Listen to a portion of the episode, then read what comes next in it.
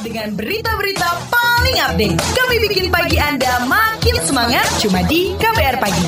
Kita kali lagi Indonesia lagi di WhatsApp Indonesia dan kita awali dari Jakarta.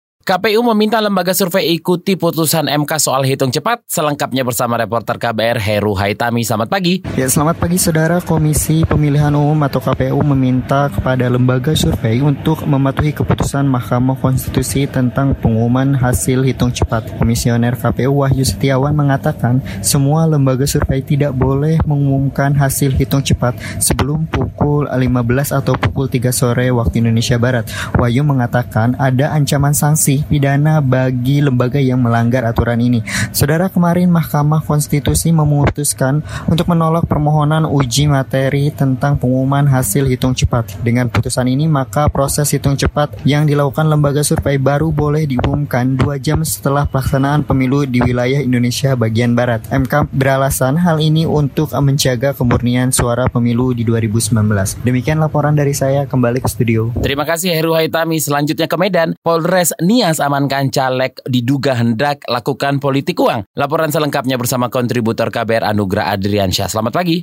Selamat pagi. Seorang caleg DPRD Provinsi Sumatera Utara, Dapil 8 Kepulauan Nias dari Partai Gerindra berinisial DRG dan tiga orang tim sesnya berinisial MHH, KT, serta FL diamankan petugas Polres Nias lantaran diduga akan melakukan politik uang atau serangan pajar. Kapolres Nias, Denny Kurniawan mengatakan penangkapan itu terjadi pada Selasa kemarin di Jalan Cirau, Nias, Sumatera Utara. Kapolres Nias, Denny Kurniawan menjelaskan awal mula penangkapan tersebut ketika petugas dari Reskrim Polres Nias mengikuti satu unit sepeda motor yang dikendarai mengenai tim ses dari DRG yakni MHA dan KT yang keluar dari posko pemenangan DRG. Lalu petugas memberhentikan sepeda motor tersebut dan menemukan uang pecahan Rp20.000 sebanyak 20 juta di dalam jok. Kemudian petugas melakukan pengembangan dan berhasil menemukan uang sekitar 40 juta rupiah dari tangan FL untuk keperluan pemenangan pemilihan DRG sebagai caleg DPRD Sumatera Utara Dapil 8. Saat ini keempatnya telah dibawa ke Polres Nias dan akan diserahkan ke Bawaslu Kota Gunung Stoli. Demikian saya Anugrah Andiansyah melaporkan untuk KBR. Terima kasih Anugrah Adriansyah. Terakhir kita ke Bandung.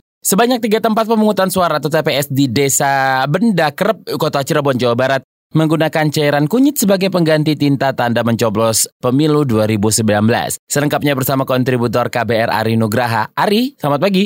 Selamat pagi, sebanyak tiga TPS di Desa Bendaker, Kota Cirebon, Jawa Barat menggunakan cairan kunyit sebagai pengganti tinta tanda mencoblos pada pemilu 2019.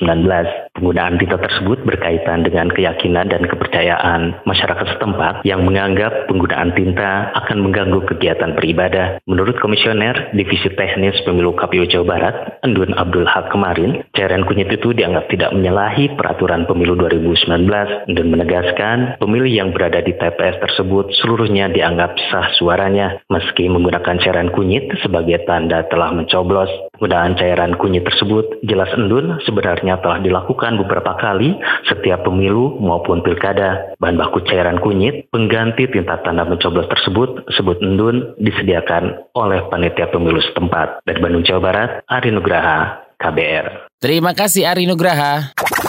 KBR, inspiratif, terpercaya.